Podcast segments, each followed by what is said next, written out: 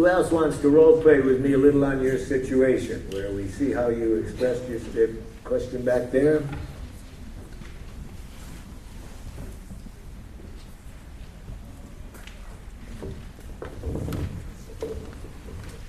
It's me again, the, the chronic forgetter.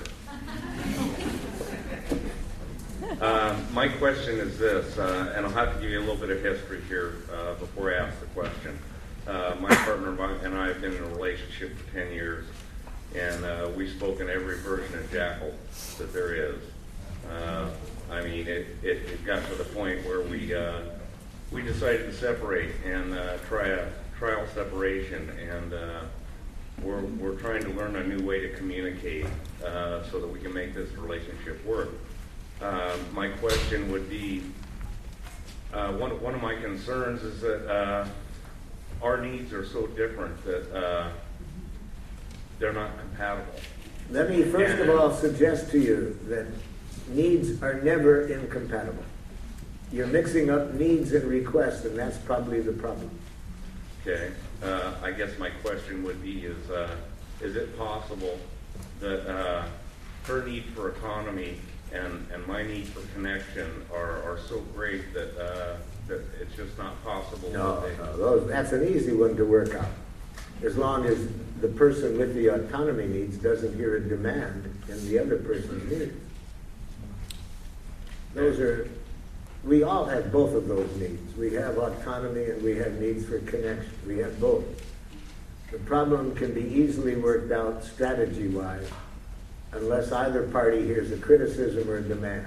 That's what keeps the conflict from being resolved. Not the needs. It's real important to know that needs are never in conflict. So, so NVC can be used in every situation. There's not a situation that NVC can't uh, reconcile. I have never seen it. I'm not saying it doesn't exist. Now, when I have had couples get their needs clear and looking for strategies for meeting those needs, they have mutually come sometimes to separate. That might be the best strategy for some people, given how they want their needs met. And I one couple I helped get a divorce. They invited the families on both sides. It was a very beautiful celebration. But uh, that's usually not the case. And most people, uh, the separation is created because they mix up needs and strategies. Uh, they hear demands or they hear criticism then that the simplest of conflicts then cannot be dealt with, or cannot be resolved. Mm-hmm. If either party hears a criticism or a demand. Thanks. I work a lot with couples groups where we just have groups of couples together. And I told the group I was with yesterday how when I work with couples groups, we identify the couple who has had the longest standing conflict that they haven't been able to resolve. And I predict that we'll resolve the conflict within 20 minutes. From the point at which each can tell me what the other party's needs are. And I'd say 75% of the time we make it within 20 minutes. From the point at which they can each tell me what the other person's needs are, but it could take two hours to get that far, even with my help, because they want to they have enemy images of each other. They they, I asked each side, can you tell me, here's a good example. I was working with a couple in Toronto, Canada, at the point of divorce. And I said, uh, I predict we can resolve this within 20 minutes from the point at which you can both tell me what your needs are. Who was willing to start? The husband looks at the wife and says, You are totally insensitive to my needs. See, I ask him for his needs, and he gives me a diagnosis of his life. That's why conflicts aren't resolved. Enemy images. What, seems to be hard is that. Uh, what really seems to be hard is that uh, our history has been uh, that uh, you know we speak so much jackal with each other that even though we're trying to do NVC now, even uh, NVC seems like jackal. It can be used that way. You know what I mean? Oh, I, ca- I don't know, I, I don't know exactly what you mean, but NVC can be used in a jockey way. It, it's like uh, there's a raw nerve and uh, anything at all. Uh, it's like having a toothache and uh, you know, Okay, throw a let's, little let's sugar do on it, let's do it, I'm gonna play her role, okay? I'm gonna play her role with giraffe ears. You willing to go down and be next to Marshall Green Uh, I suppose, yeah. That'd be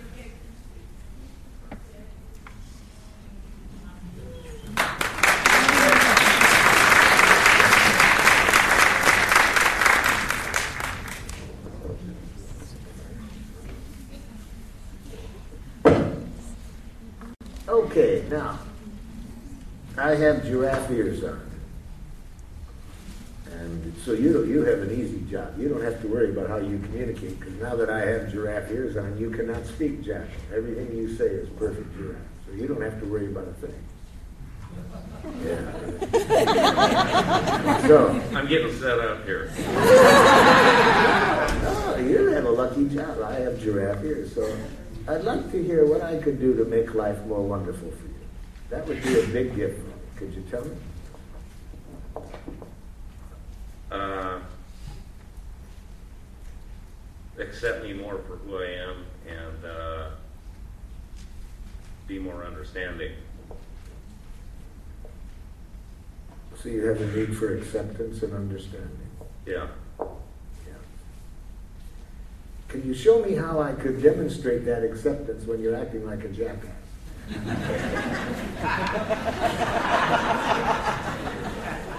am I acting like a jackass? Now, I got to check something out. See, did you hear any criticism in that? Sure did. Uh, then, then it wasn't giraffe. See, if, if, sometimes I say that to my partner, and then she likes it. Uh, so, because she hears what's behind it, you know. And uh, so I'm just trying to demonstrate idiomatic giraffe. So we don't think that to you speak nonviolent communication, you always have to use a set formula. However, now that I know you didn't like my humor and that that sounds, then I wouldn't use it with you. I'd go back to more classical giraffe. so let me erase that and say it this way.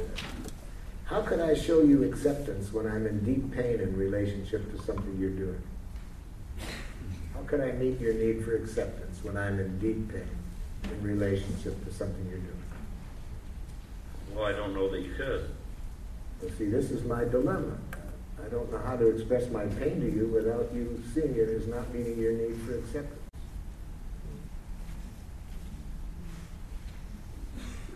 So let's try it. Let me try an area where I'd like you to learn how to enjoy my pain. Isn't that what I've been doing for the last 10 years?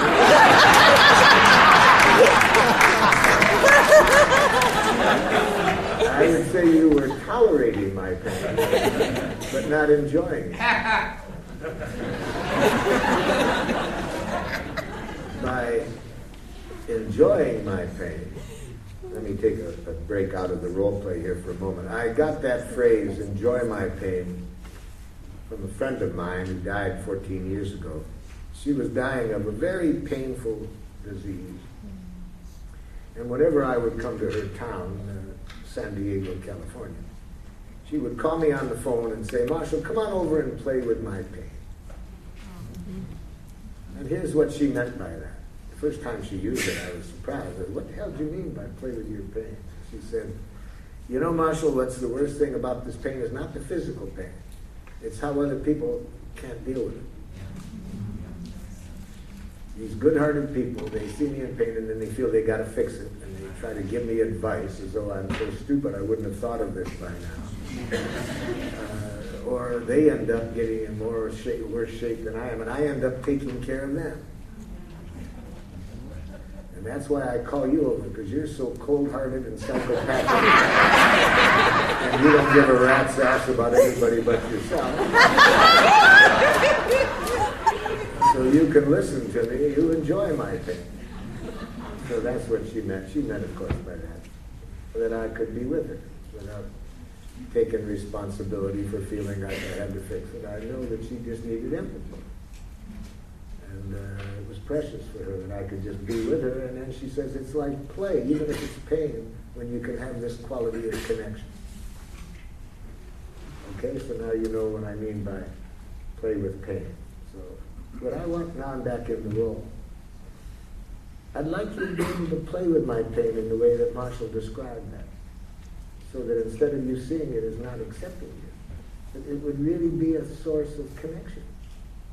And how could I do that? Like if I'm really in pain about something, how could I express it so it would have that quality of connecting us rather than violating your need for acceptance? Well, you could tell me that uh, you have a need for, for me to listen and uh, um, to understand that, that uh, I'm in pain. I see. Yes, I'm, I, I'm sad. I can see that I often have not expressed my pain in a way that would make it clear that what I wanted was for you to enjoy my pain. Yeah, so uh, are you saying that if I said something like this, I see you need understanding right now, but I'm in such pain, it's hard for me to give it to you. And I'd really appreciate it if you could hear my pain right now. Would you be willing to do that? Well, of course. So if I could do it that way. Okay, now tell me the criticism I make of you that's the hardest for you to feel acceptance, and I'll see if I can say it a different way. What do I say to you that triggers you the most?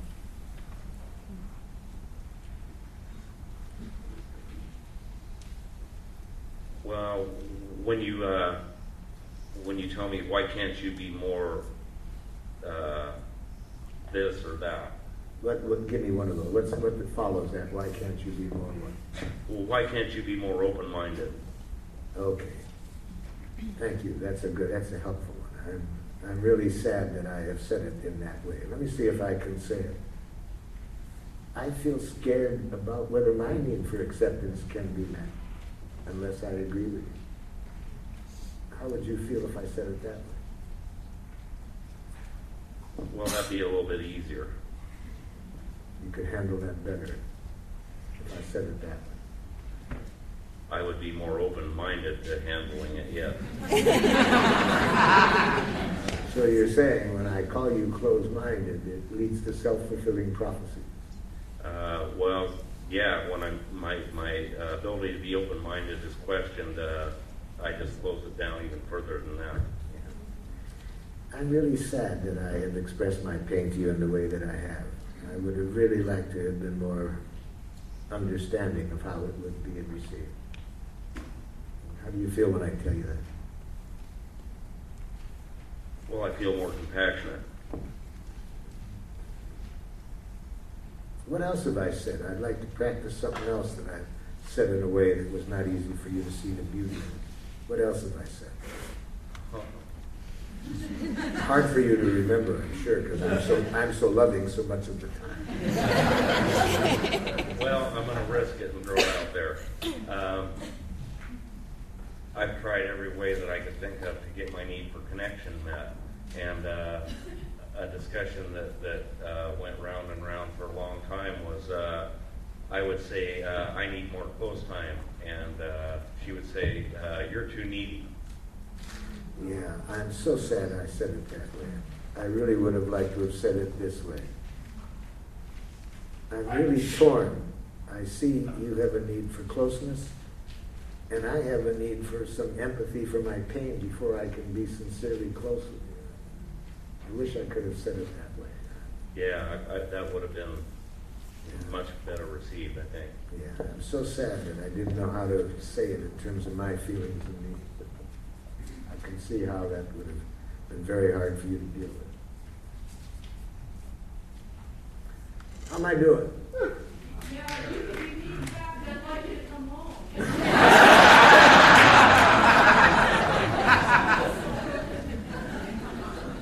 Check with my partner before you get into something like that. She may, she may want you to see the, the real truth of what it's like living with her. Remember, he's male, he's probably got maleitis. The shift in the quality of the connection is very profound in this example. But you see what I mean now when I say that all jackal messages are just needs. You see that in the last two examples that I said, you're too needy. It's an expression of my need for some empathy for the pain that keeps me from being able to. So all judgments are beautiful messages if we can see the need they're trying to express. Can you demonstrate a couple fundamentals about jackal versus giraffe for people who are here for the first time to understand what those terms mean to you? Okay, a jackal says, I need support this way. You're lazy. A giraffe says, I need support. Would you be willing, I need support in getting the house in order. Would you be willing to pick up uh, the toys in your room? A jackal says, the room is a mess. Clean it up. So they either make a judgment and a demand or a diagnosis.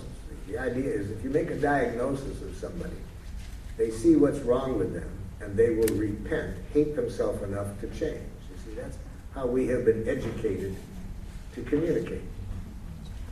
So that husband I told you, uh, who said to the wife, "You're totally insensitive to my needs." Now, do you predict that made her more sensitive to his needs? See, we have been taught a suicidal language.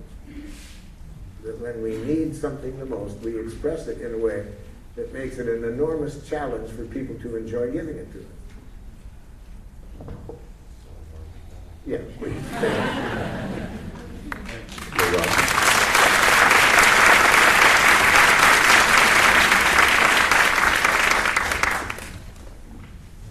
Yes.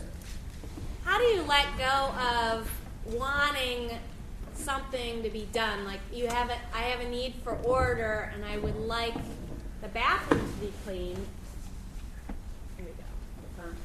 How do I let go of actually having it to be done so that it's a clean request?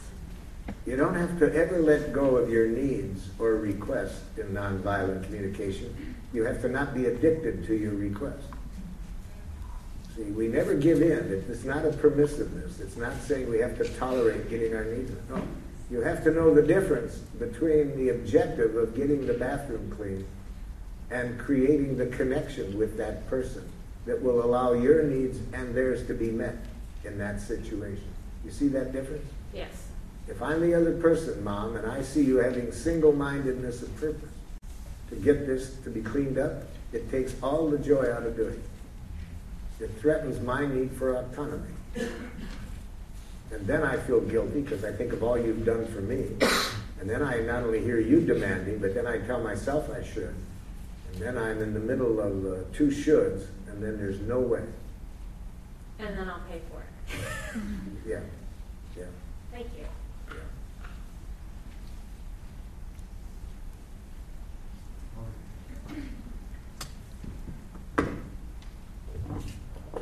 Thank you. Um, so I'm still confused about demands and needs. Um, I have an allergy to cats, Yeah. And if there's cat hair on my bed, I'll cough and Yeah. snot and. Yeah, and the more you give me justification, the more I hear a demand. Right, and it is a demand. I'm, let's be really No, clear. it, it it's- isn't a demand. It isn't? No, there is no such thing as a demand if we have Oh. giraffe ears on. Okay. Well, it's a need. But I if really- another person has jackal ears on, I wanted you to point out that just that you were explaining would be heard as a demand, because then you sound like a lawyer in court. And so now with all of that fact that you're showing me how damn sick you get if I don't do, you know, respond to the cat, now I don't want to remove the cat. Right, okay. So, So what do I do? Kill the cat? No, is not a cat. I already killed it. What I need is kill the unnecessary explanation. Okay. Sorry, I thought since you didn't know me, you might need an No, I'm. I'm talking about in that role. I'll bet you you've done the same thing. I'll bet you you've said to the person more than they want to hear how sick you get when the cat is in there and so forth and so on. Right. True. Yeah. So here's what I need. I need you to, uh, well, I'll just tell you. I, I really would like for my partner, I need for my partner to not come to bed wearing clothes covered with cat hair. Because if that happens, I can't sleep. Yeah. And I've, of Now course, I'm the partner. Yeah. We'll be well on our way to doing that, to getting your need met, if you empathize with why I don't do it. Okay, so I'll make my request and you tell me something. No, you gotta start before the request. Uh, If, if you want me to hear your request, it would make it much easier to hear it if you begin by empathizing with the good reasons why I've heard you say this thirty times and I'm still not doing it. Okay. This goes for almost anything. For example, I was working with a mother in Switzerland in a workshop, and she wanted to know, how do I get my son to stop smoking? I say, is that your objective? Yeah, Then he'll continue to smoke. Oh, I'm supposed to let him kill himself by smoking?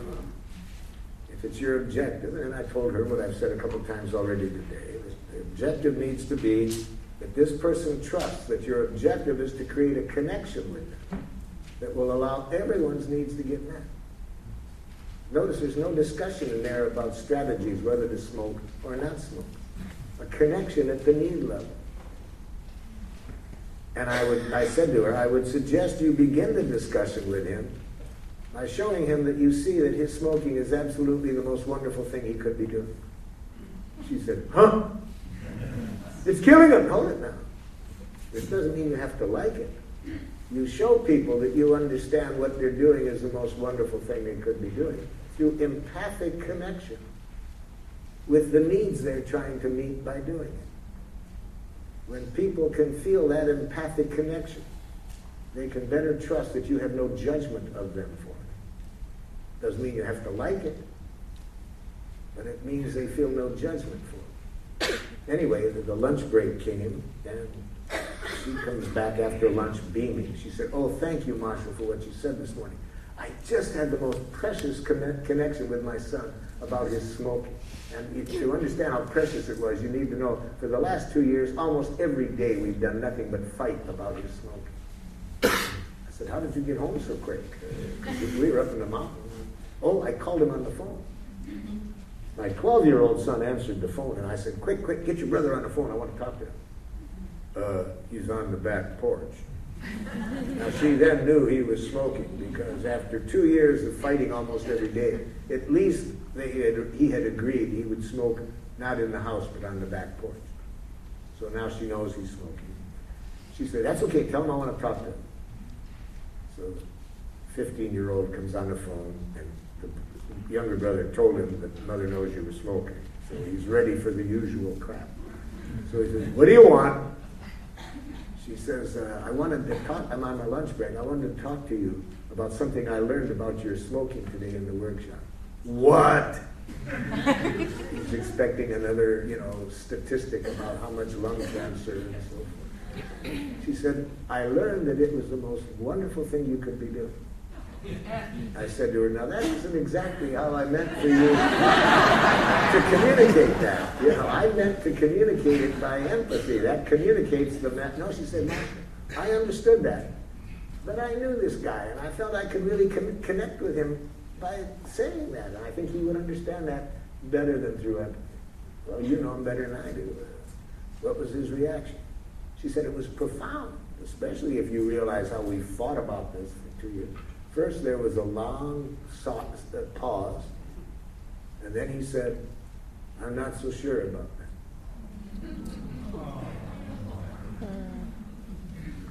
So the most the most powerful thing you can do when somebody's doing something you don't like, if you really like wearing, uh, uh, coming to bed with six cats, did you say or something?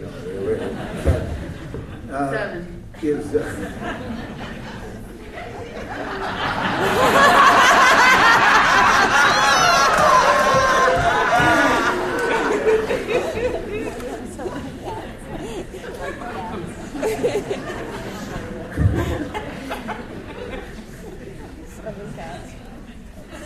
is start by showing him that his not doing it is the most wonderful thing he could be doing by empathy. So let's start with that.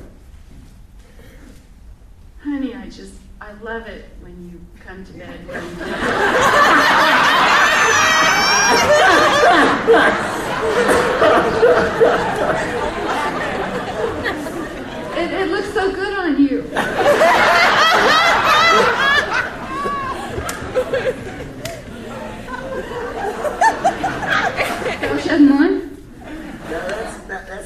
Start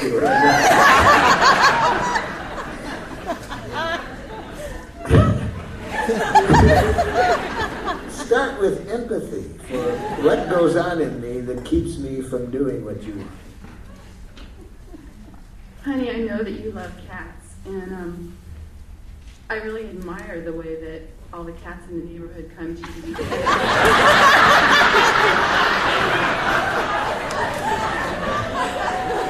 Now, I, I'm going to share something with you. I hear a butt coming on.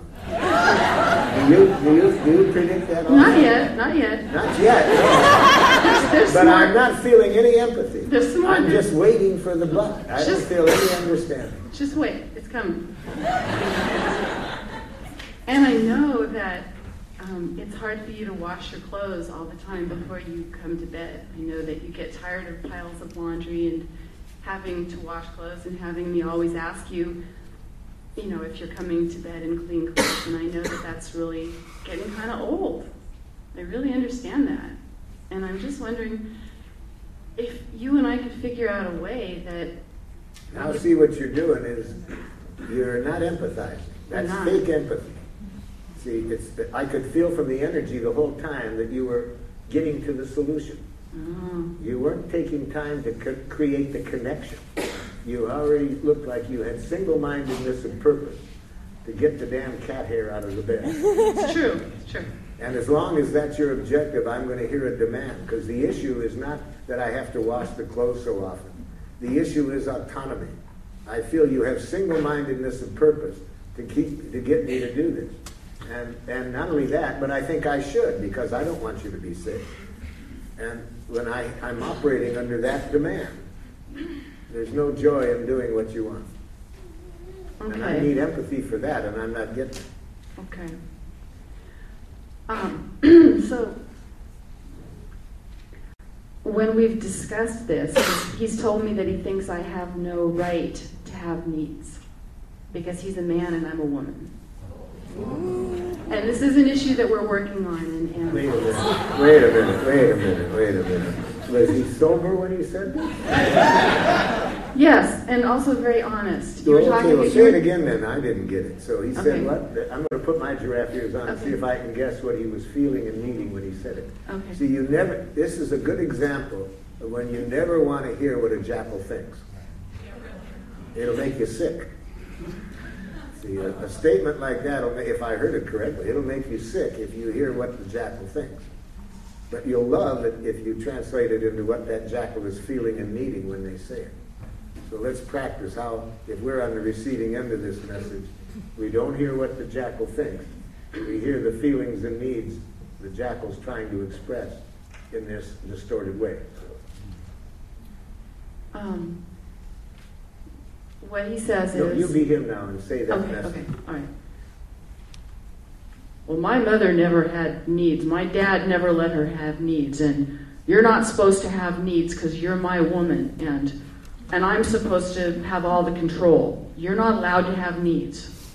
I don't like it when you tell me you have needs, Oh, boy. and I'm not going to meet them. Now, do you hear the severe case of maleitis? You see that? This is a severe case of maleitis. So, what are the feelings of this person? Fear, Fear, yeah, fear. Deep fear. Well, behind the rage, you see. Uh, very often, uh, the fear associated with the need for autonomy uh, is hidden behind the judgment, you see, that kind of thinking that a woman shouldn't have these needs and should. So if there's a should in a person's head, they've disconnected themselves from their needs. So the first thing that we we need to deal with is the anger coming from the should. So it's probably anger because he has a need for autonomy that isn't getting met. But he's not in touch with the need for autonomy. He's lost in those thoughts. See, every, the cause of anger is always the same thing. We get angry because we think. We don't get angry because of what other people do. We get angry because we think.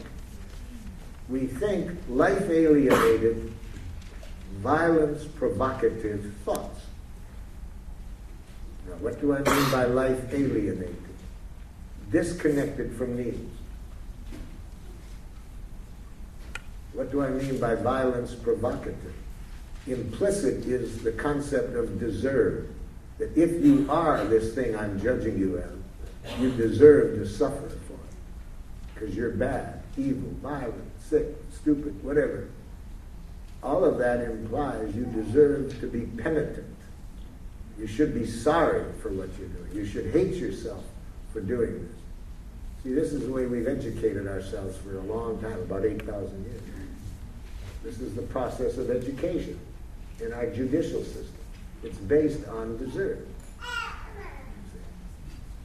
If you do so much of a crime, you deserve X months in, in a penitentiary, a place designed to make you penitent. If you do more of it, then you deserve more penitence. Can you think of anything more stupid than that? More violence, provocative than that? Do you feel safe living within such a judicial system? Then why do we keep it going? Let's create a restorative judicial system.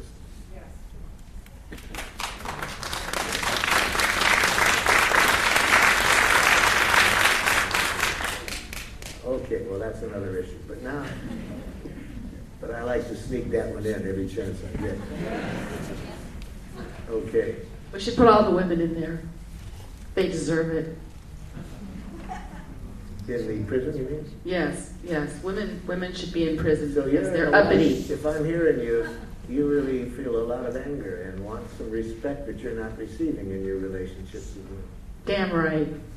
Yeah, yeah. You really have a strong need for respect that isn't getting met. Yeah.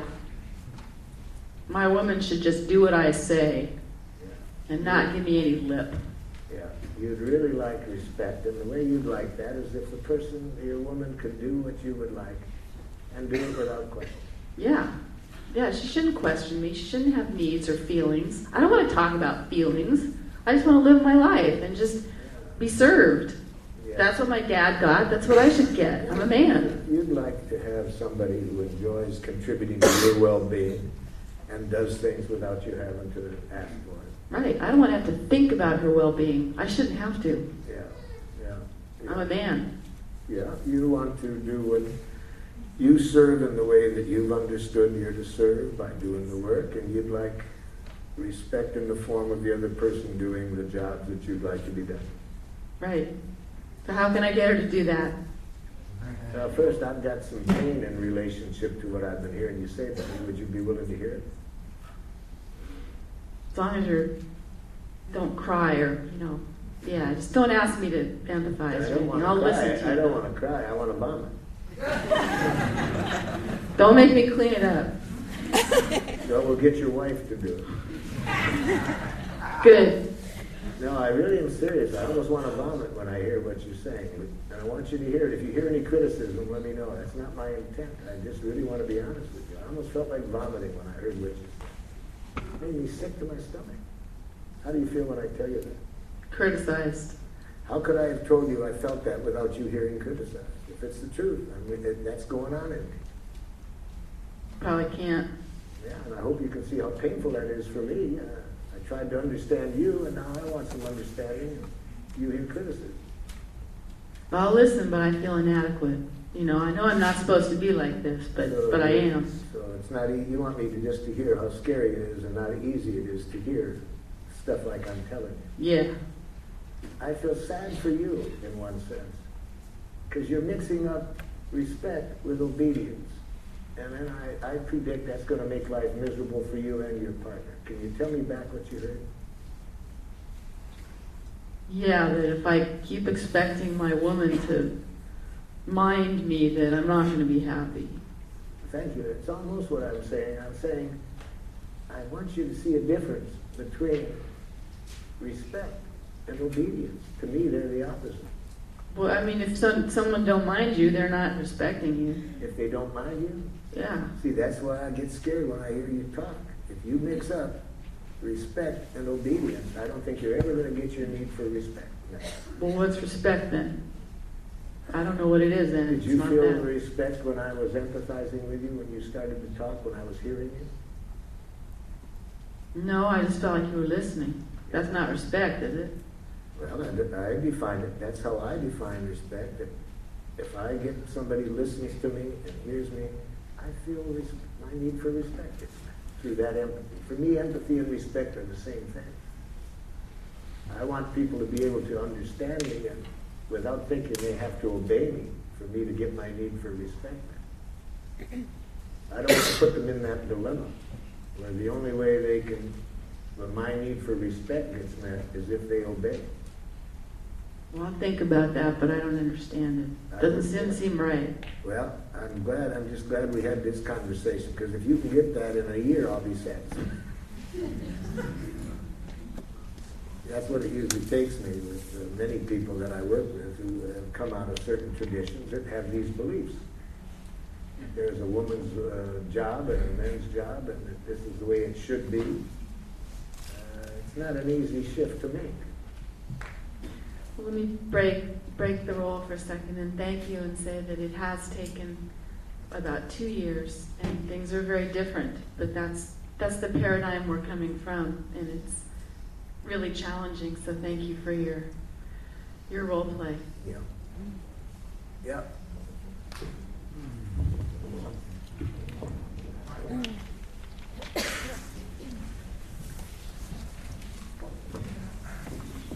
Is it, uh, I, I, I, uh, uh, I have a need for a perspective from you.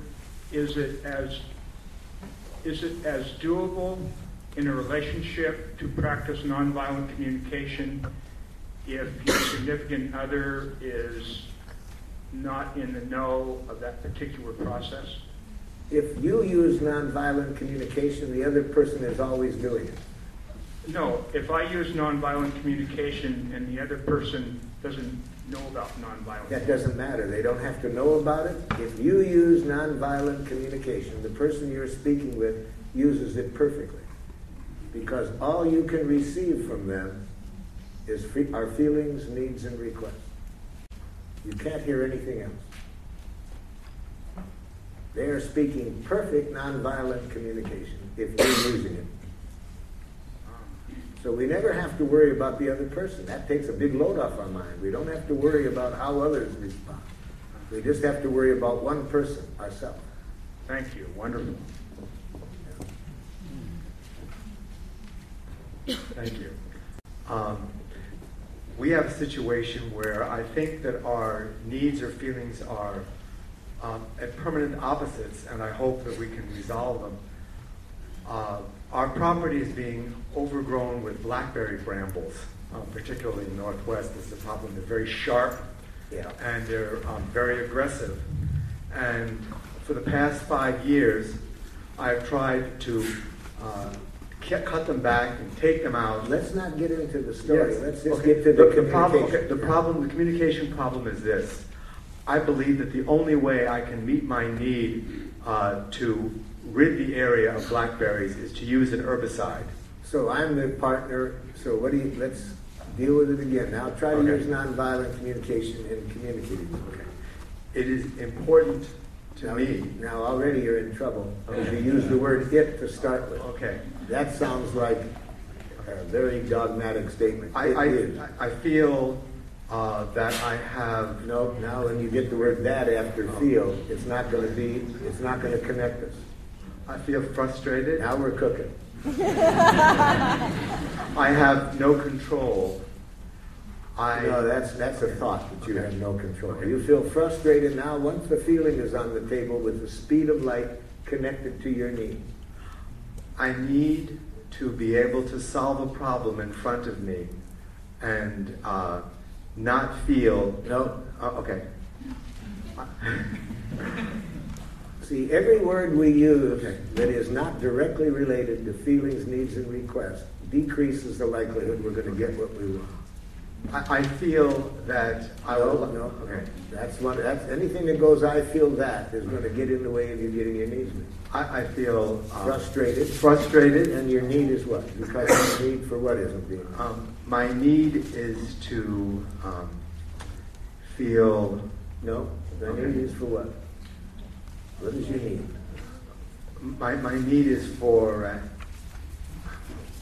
empathy or not to be to, to feel safe in acting. My need is, my need is for safety. My- my need- I need to feel safe that I can act, that I will still be loved after I act. I got you. So you need, you need acceptance, unconditional acceptance. Yes, I, I need to be accepted and Okay. not be not No. be hated if I do something that Now, person leave that out of it, Okay. Just the, Okay. just- the more words, the less understanding. Okay. Okay, and now quick, once the need, the unmet need is on the table with the speed of light to a present request. Um, please uh, let me. No, let me is not doable. Okay. You can do whatever you want to do. Okay. Uh, do not be angry with No, me. don't say what you don't want. And never, and never put a feeling in the request. Okay. Either to what you do want the person to feel or don't want them to feel. That's not doable. Okay. It's got to be a doable request. Uh, please do not interfere No, while I no, spray no. the plants. That's a double, that's a double whammy. You've judged me as interfering, and now I want to defend myself on that. That takes me away from hearing your needs. Okay. And you said what you don't want. We say what we do want in nonviolent communication. If you want to say don't want after the do want, fine. Like, I'd like you to do this rather than this. But we never just say the don't want. Okay. Um, I'd like you to appreciate. No, not doable. Okay. The number one reason we don't get our needs met, we don't express them. We express judgment. If we do express needs, the number two reason we don't get our needs met, we don't make clear requests. Those are the two main reasons we don't get our needs met. We don't know how to express the need to begin with. Second, if we do, we forget to put a clear request after. Or we use vague words like appreciate, listen, recognize, know, be real, stuff like that. Okay, what do you want me to do when I'm scared to death that you're destroying the environment? What the hell do you want me to do when I have that fear? And the kids. And I also would like to protect the kids from it. And the animals. Anybody else?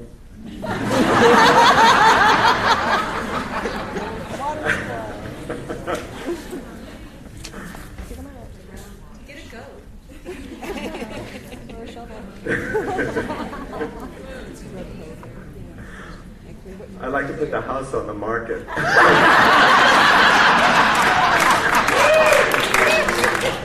it's too expensive to hire other people to do it, and it's unpleasant work. But seriously now, notice how when we get the needs clear, some other options start to come. It- it- it- I'm not saying that's the only one, but you see, once we hear everybody's needs, we start getting into other options that can get everybody's needs. Selling the house is one, getting somebody else into clearing out the things without the disinfectants, uh, organic or herbicides, uh, opening up a blackberry market, whatever.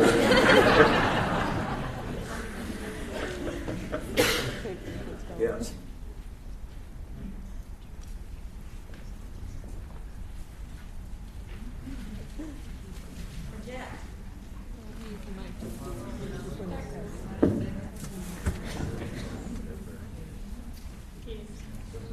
Hi, um, I'm here for my 13 year old son, and he wants me to talk because he's uncomfortable talking in a large group. And the reason why we're here is because I start yelling at him and he doesn't like it. Yeah. And so, and so he agreed to come to this workshop so we could try to find another way to talk about his homework. Okay, can I, I'll be him. I'll be him with giraffe well, ears. you also have to have teen dementia. He has to have what? Teen I dementia. don't know what it is. Kind of like mailitis. That's where you tell them something and then they forget it. Ah, oh, I got you, Mom. Okay, I've got giraffe ears on, Mom. I'll, I'll have that key dementia anytime I feel you have single-mindedness of purpose. Can you tell me back what you heard, Mom? what I heard is that when I'm when I'm committed to making sure you pass your classes, Yes, you're going to ignore me. yes. And then Or, or worse. What? said worse yet, but I've thought of it. that's probably true. We've had that Mom, conversation. here's the dilemma for me, Mom. In my head, I know that it's because you love me and care for me. But those are the worst jackals, the ones that, that dominate you out of love.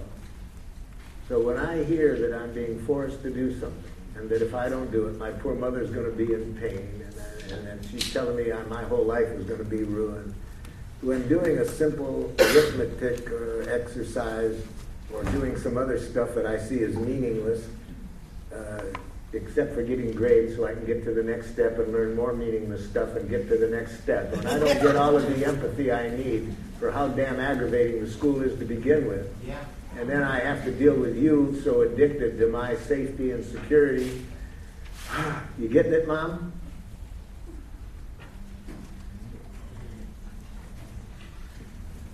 Let me check in with my director. How am I doing?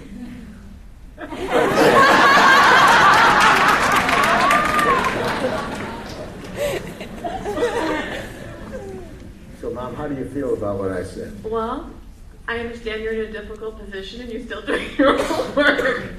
Well, then I didn't make it clear, Mom. I need you more to understand that abstraction, a difficult position. I really is serious. I need you to hear the pain I'm in when I'm already struggling with stuff that I'm required to do for so many hours a day that I really don't see how it serves my life, really. Except that get grades and then you get this, and then, you know, 50 years from now I have a good job. It's all about the future, Mom, and that's, it's like there's no life now. How do you feel when I tell you that much, Mom? well, we can make it more immediate. Mom, I, I need, uh, already you're going to strategies, you see. Already, am. That's my already job. I just feel, frus- I just feel hopeless about talking with you because it just feels like I'm not ever going to get the understanding I need of why the hell this is so aggravating. Is it so aggravating what? Why I need you to understand. Just let me let me make it easier for you. I'll break it down into two two major parts. Okay.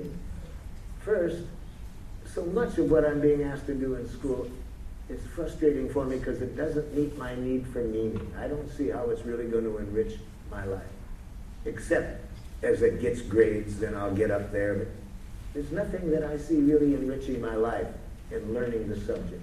Can you tell me that back, Mom? Um, that you don't see how it adds value. There's a purpose behind. Thank you. And to do things when there's no intrinsic purpose, it's just all to get rewards so you can get rewards so you can get a job that pays well. It's like drastic. If that's what life is, it's just drastic. So thank you for hearing that, Mom. Now, the second part is when I see you in such pain if I don't. And it feels to me like you have such single mindedness of purpose. I feel both anger and guilt. Anger because I don't like to, to have somebody so single mindedness of purpose trying to get me to do something. And guilt because in my head I know you going out of caring for me. And then I tell myself I shouldn't be this way. Can you tell me that back, Mom?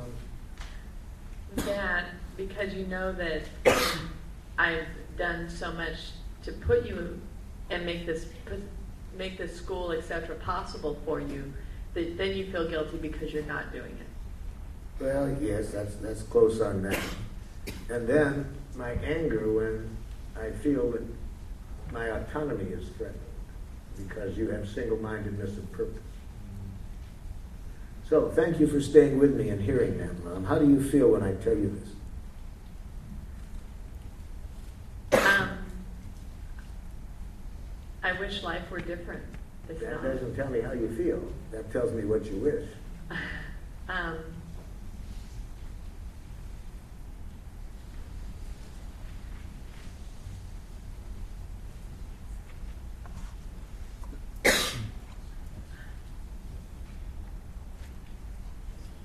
I guess I'm at a loss because I, I can't I can't fix that, So you feel kind of powerless, Mom. and yet you still have to do it. Um, you got, good thing I have giraffe ears on, Mom. Because anytime I hear the word have to or should, you can almost bet I'm not gonna do it. I'm gonna prove to you, Mom, I don't have to do anything I don't choose to do. And be glad that I'm that way, Mom, because you don't want me to be a nice dead person. You really think I have to do what authorities tell me? Do you really want that, Mom? To have that word have to in my head? Probably the worst thing that could be in my head, Mom, the thought that I have to do anything. What you mean by that, Mom, is you're scared to death of what might happen if I don't. Say that, Mom, I can see the caring. But when I hear have to and should, it's the last thing I'll do. And I get concerned if you don't learn. Yeah, I can hear that. I, I'm concerned that if you don't learn how to organize and manage things, that um, that you won't be able to take care of yourself, Yeah. and and and if you decide to have a family, take care of them. Yeah, so I see now that you're really worried for my future about my ability to organize things and get the important things done. Mom, I'm very confident I can organize anything that I see its life-serving purpose, but not when I don't see its purpose. And I really don't see learning this stuff is going to serve life. So, so as a parent, the position I feel like I'm being put in Yeah. is that this is this is not optional. I mean, so then as my role as a parent, I need to put in strategies Mom, in can place. I, can I suggest something that would greatly improve our relationship? I don't know. Please, Mom, do not dehumanize yourself or me by thinking that you're a parent and I'm your child. That will make it very hard for us to have the connection that's good for both of us. Those are destructive labels, Mom.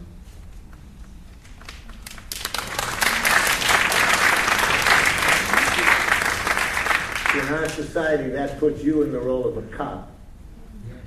And that puts me in the role of a slave, the way those terms are defined. So let's use those terms for shorthand, you know, expressions. You know, we talk to somebody else, I have three children. But when we talk to each other, let's not see a parent and a child. Let's have the same quality of connection we would hope we have with anybody that we respect. How do you feel when I tell you that, Mom? I have a responsibility, and, and So I, let me, let me, let me cut through that jackal thinking, Mom, and see if I can hear your feelings. I have a responsibility is vague, abstract jackal thinking, Mom. If I'm hearing you, you're saying you feel scared what I'm saying because you really want to contribute to my well-being in any way you can. Is that what you mean?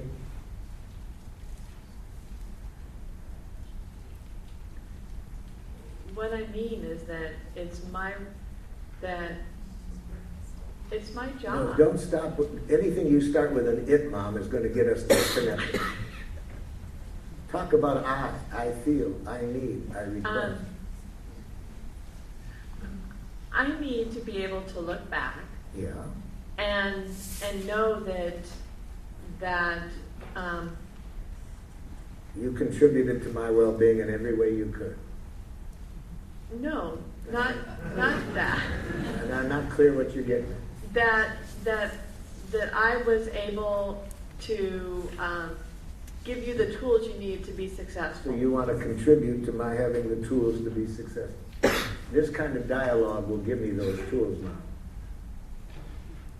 If I need you to make me do things, I have no responsibility. I have no tools. This dialogue is the most powerful way I'll develop those tools now. How do you feel when I tell you that? what I feel is that what I'm hearing is that I is that. So I'm to do nothing, and then if Thank you you for telling me that's what you heard, Mom. I can see I didn't make myself clear.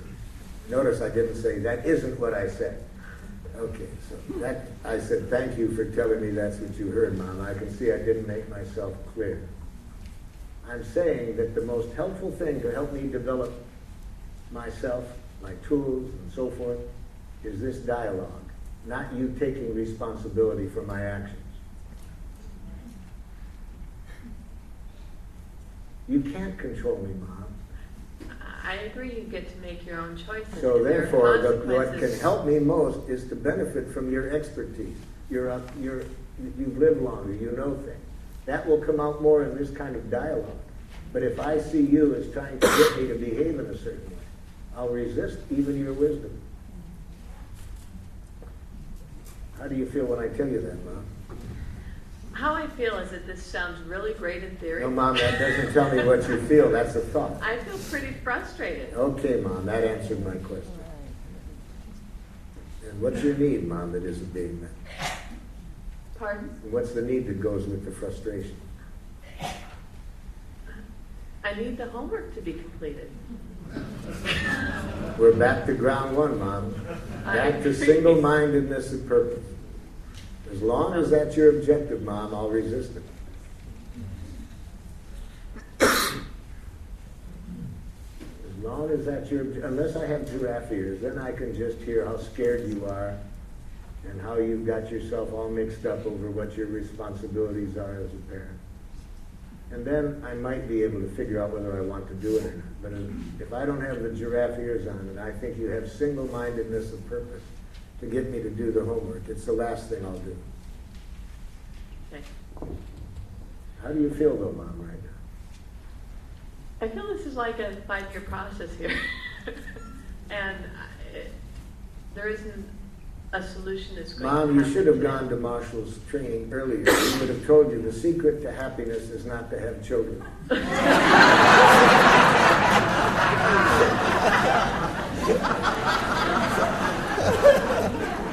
Go directly to grandchildren.